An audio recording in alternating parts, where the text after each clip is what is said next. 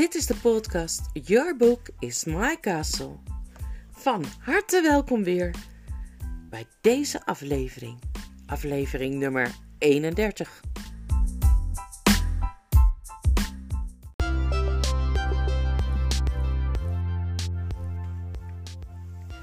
We zijn aangeland bij hoofdstuk 14 en daar staat boven het planten van de boom. Goed zo, zei Aslan en zijn stem deed de grond dreunen. Dickery begreep wel dat alle Narnia's die woorden gehoord hadden en dat het verhaal achter die woorden in die nieuwe wereld honderden jaren lang van vader op zoon zouden worden overgeleverd, misschien wel voor altijd. Maar er was volstrekt geen gevaar dat hij daar verwaand van zou worden, want nu hij oog in oog met Aslan stond, dacht hij daar niet eens aan. Deze keer merkte hij dat hij de leeuw recht in de ogen kon kijken. Zijn zorgen was hij vergeten. Hij voelde zich volkomen tevreden. Goed gedaan, zoon van Adam, zei de leeuw nog eens. Voor deze vrucht heb je honger en dorst geleden en gehuild. Geen andere hand dan de jouwe zal het zaad zaaien van de boom die Narnia's bescherming zal worden. Gooi de appel in de richting van de rivieroever, waar de grond zacht is. Dickery deed wat hem gezegd werd. Iedereen was helemaal stil geworden. Zo stil dat je de zachte plof kon horen toen de appel in de modder viel. Goed gegooid, zei Aslan. Laten we nu overgaan tot de kroning van koning Frank van Narnia en koningin Helena. Nu pas zagen de kinderen hen staan. Ze droegen vreemde, schitterende kleren en vanaf hun schouders golfden lange, weelderige mantels achter hen aan. Vier dwergen hielden de sleep van de koning omhoog en vier riviernimfen die van de koningin. Ze hadden niets op hun hoofd, maar Helena's haar hing nu los en dat stond haar veel beter. Maar dat ze er nu zo heel anders uitzagen dan vroeger, kwam niet door hun haar of hun kleren. Op hun gezichten lag een heel nieuwe uitdrukking, vooral op dat van de koning. Alle scherpe, sluwe en ruziezoekerige trekjes die hij als koetsier in Londen had opgedaan, leken wel weggewassen en de dapperheid en vriendelijkheid die hij altijd al had gehad, waren nu makkelijker te zien. Misschien kwam het door de lucht in die jonge wereld, of door met Aslan te praten, of allebei. Eerlijk waar, fluisterde Wiek tegen Polly. Mijn oude baas is bijna net zo erg veranderd als ikzelf. Nu is hij een echte meester. Maar je moet niet zo in mijn oor staan smoezen, zei Polly. Dat kietelt. Zo, zei Aslan. Nu moeten een paar van jullie die wirwar die jullie van die bomen gemaakt hebben eens uit elkaar halen. Dan zullen we zien wat we daar hebben. Nu zag Dickery dat van vier bomen die vlak bij elkaar groeiden, alle takken door elkaar gevlochten waren. Of aan elkaar gebonden met dunne twijgen, alsof ze een soort kooi vormden. Al snel hadden de beide olifanten met een slurf en een paar dwergen met hun bijltjes hem losgemaakt. Er zaten drie dingen in. Het eerste was een jong boompje dat van goud gemaakt leek te zijn. Het tweede was een jong boompje dat van zilver leek. Maar het derde was iets met modderige kleren aan, wat er ongelukkig uitzag en in elkaar gedoken tussen de beide bomen in zat. Goeie grutte, fluisterde Dickery oom Andreas. Om dat allemaal uit te leggen, moeten we een stukje teruggaan. De dieren hadden, zoals je je nog wel herinnert, geprobeerd hem te planten en water te geven. Toen hij door al dat water weer bij zijn positieve kwam, merkte hij dat hij nat was en tot aan zijn dijen stond ingegraven in de aarde, die snel aan het veranderen was in de modder. En dat er meer wilde dieren om hem heen stonden dan waar hij tot nu toe ooit van gedroomd had. Misschien is het niet zo'n wonder dat hij begon te schreeuwen en te jammeren. In zekere zin was dat zelfs wel goed, want daardoor raakte tenslotte iedereen, zelfs het vrattenzwijn, ervan overtuigd dat hij een levend wezen was. Dus groeven ze maar weer uit. Zijn broek zag er intussen allerverschrikkelijkst uit. Zodra hij zijn benen vrij had, probeerde hij er vandoor te gaan. Maar één snelle draai van de sleur van de olifant om zijn middel maakte daar gauw een eind aan. Ze vonden nu allemaal dat hij veilig moest worden opgeborgen, totdat Aslan tijd had om naar hem te komen kijken en te zeggen wat er met hem moest gebeuren.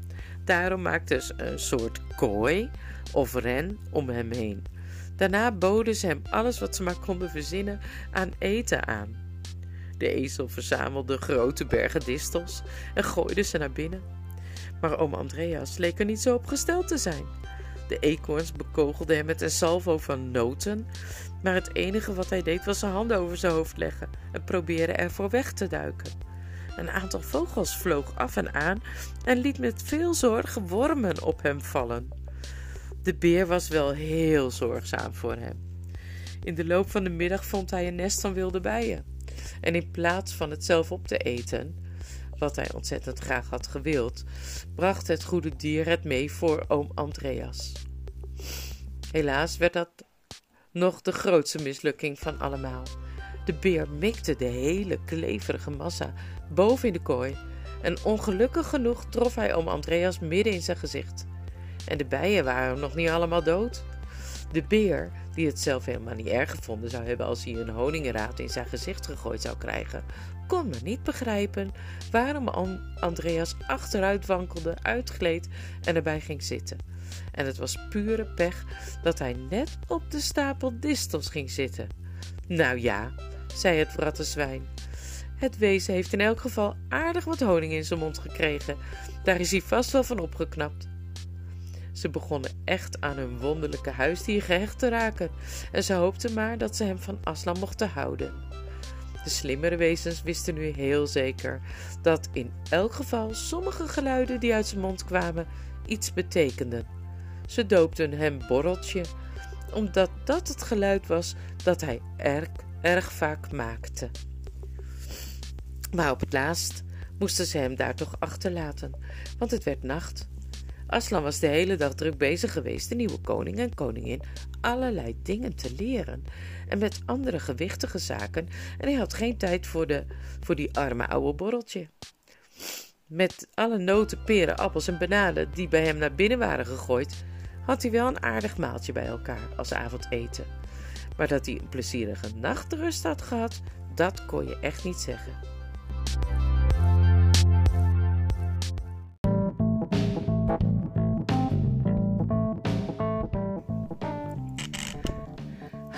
Het schepsel eruit, zei Aslan. Een van de olifanten tilde oom Andreas met zijn slurf op en legde hem aan de voeten van de leeuw. Oom Andreas was te bang om zich te verroeren. Alsjeblieft, Aslan, zei Polly, kun je niet iets zeggen waardoor hij weer onbang wordt? En zou je daarna niet iets kunnen zeggen waardoor hij hier nooit meer terugkomt? Dacht je dan dat hij dat nog wilde? zei Aslan. Nee, Aslan, zei Polly, maar hij zou iemand anders kunnen sturen. Hij is er zo enthousiast over dat er uit de staaf van die lantaarn een echte lantaarnboom gegroeid is. En hij denkt: Wat hij denkt is buitengewoon dom, mijn kind, zei Aslan. Nu zit deze wereld een paar dagen lang barstensvol leven omdat het lied waarmee ik haar tot leven heb geroepen nog in de lucht hangt en nog rommelt in de grond. Dat blijft niet lang zo, maar dat kan ik aan deze oude zondaar niet vertellen. En troosten kan ik hem ook niet. Hij heeft het voor zichzelf onmogelijk gemaakt mijn stem te horen. Als ik iets tegen hem zou zeggen, zou hij me alleen maar horen brullen en grommen. O, zonen van Adam. Wat zijn jullie er toch listig in je te verweren tegen alles wat jullie goed zou doen. En ik zal hem het enige geschenk geven dat hij nog in staat is van mij aan te nemen. Hij boog een beetje verdrietig zijn reusachtige kop en ademde in het angstige gezicht van de tovenaar. Slaap, zei hij, slaap en neem maar een paar uurtjes vrij van alle kwellingen die je voor jezelf bedacht hebt. Onmiddellijk rolde oom Andreas zich met zijn ogen dicht op zijn zij en begon vredig te ademen. Draag hem maar een eindje hier vandaan en leg hem daar neer, zei Aslan. En nu, dwergen, laat maar eens zien hoe goed jullie smeedwerk is. Ik wil jullie twee kronen maken. Ik wil dat jullie twee kronen maken voor jullie koning en koningin. Hele massa dwergen renden naar de boom van goud toe. Voordat je pap kon zeggen, hadden ze al het, al het blad afgestroomd. En er ook al wat takken van afgetrokken. En nu zagen de kinderen dat de boom er niet alleen maar als goud uitzag, maar dat hij van echt zacht goud gemaakt was. Want hij was natuurlijk uit de gouden vijfjes gegroeid die uit oom Andrea's zak gerold waren toen hij ondersteboven werd gezet. Net zoals de zilveren boom uit de zilveren guldens was gegroeid.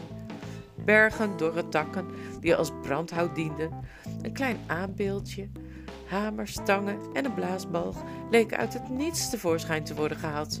Het volgende moment, wat hielden die dwergen toch van hun werk, loeide er een vuur, raasde de, de blaasbalg, smolt het goud en klonken de hamers.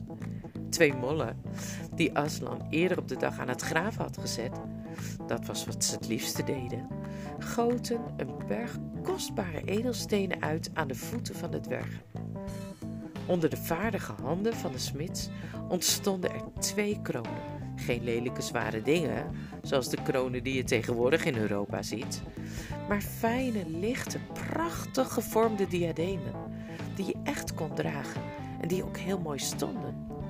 Die van de koning was ingelegd met robijnen, en die van, van de koningin met smaragden. Toen de, koning, toen de kronen afgekoeld waren in de rivier, liet Aslan Frank en Helena voor zich neerknielen en zetten hun de kronen op het hoofd. Toen zei hij: Sta op, als koning en koningin van Narnia, vader en moeder van vele koningen die nog zullen komen, in Narnia en de eilanden en Argenland. Wees rechtvaardig en genadig en dapper. De zegen rust op jullie. Iedereen begon te juichen of te blaffen, of te hinniken, of te trompetteren, of met zijn vleugels te slaan. En daar stond het koninklijk paar, plechtig en een beetje verlegen, maar door een verlegenheid alleen nog maar waardiger. En terwijl Diggory nog stond te juichen, hoorde hij na zich de lage stem van Aslan die zei: Kijk daar eens. Iedereen in de menigte draaide zijn hoofd om. En toen zoog iedereen diep zijn adem in van verwondering en verrukking klein eindje verderop en hoog boven hen uit zagen ze een boom staan, die daar eerst beslist nog niet gestaan had. Hij moest daar stil, maar heel snel zijn opgeschoten, terwijl ze zich allemaal druk bezig hielden met de kroning, zoals een vlag omhoog komt als je hem hijst aan een vlaggenstok. De brede takken leken licht te geven in plaats van schaduw.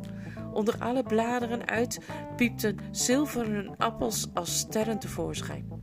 Maar meer nog dan door hoe hij eruit zag, kwam het door de geur dat iedereen zijn adem inhield. Even kon je haast niets meer, niets meer aan iets anders denken. Zoon van Adam, zei Aslan, je hebt goed gezaaid. En jullie, Narniërs, zorg dat jullie in de eerste plaats deze boom goed bewaken, want die is jullie schild.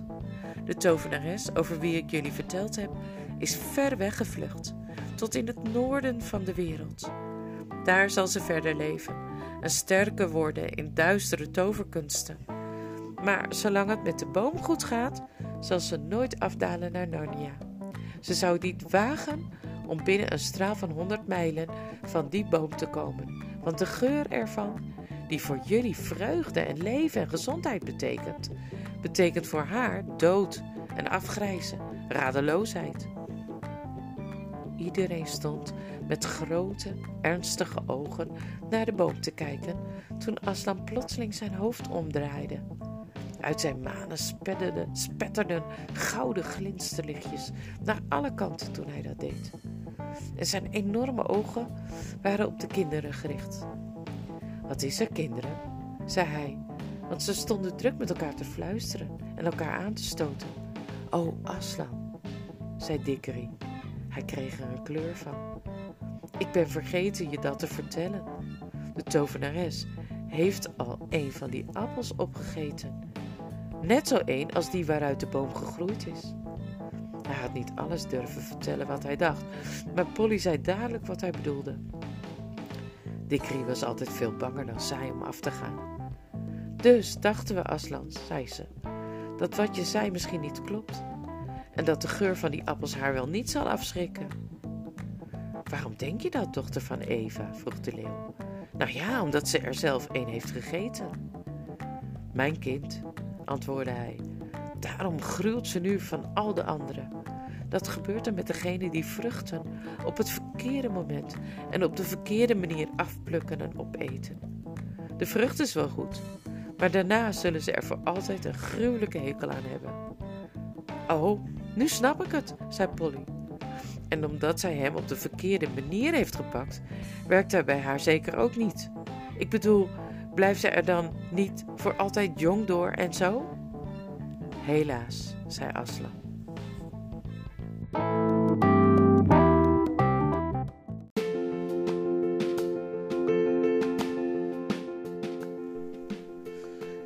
Helaas, zei Aslan en hij schudde met zijn kop. Dat wel, de dingen werken altijd zoals ze zijn gemaakt. Ze heeft wat haar hart begeert. Ze heeft nu onvermoeibare kracht en dagen zonder einde, zoals een godin. Maar een lang leven met een boos hart betekent alleen maar lang ongelukkig zijn. En dat begint ze nu al te merken. Ieder krijgt wat hij wenst. Niet iedereen is daar blij mee. Ik, ik had er bijna zelf ook een gegeten, Aslan, zei Dikkerie. Zou ik... Ja, mijn kind, zei Aslan. Want de vruchten werken altijd. Dat kan niet anders. Maar voor wie ze plukken, omdat ze het zelf willen, brengen ze nooit geluk. Als een Narnier zonder dat het hem gevraagd was een appel gestolen zou hebben en hem hier geplant had om Narnia te beschermen, dan zou die appel Narnia beschermd hebben. Maar hij zou het gedaan hebben door van Narnia net zo sterk en vreed rijk te maken als Charn was. Niet het aangename land dat ik ervan wil maken. En de tovenares heeft geprobeerd je ook nog iets anders te laten doen, is het niet, mijn zoon? Ja, Aslan. Ze wilde dat ik een appel meenam naar huis voor mijn moeder. Weet dan dat die haar beter gemaakt zou hebben. Maar jij zou er niet gelukkig door geworden zijn en zij ook niet. De dag zou gekomen zijn dat jij en zij allebei teruggekeken zouden hebben en gezegd hebben dat het beter geweest was als ze aan die ziekte was gestorven. Dikkerie kon niets terugzeggen.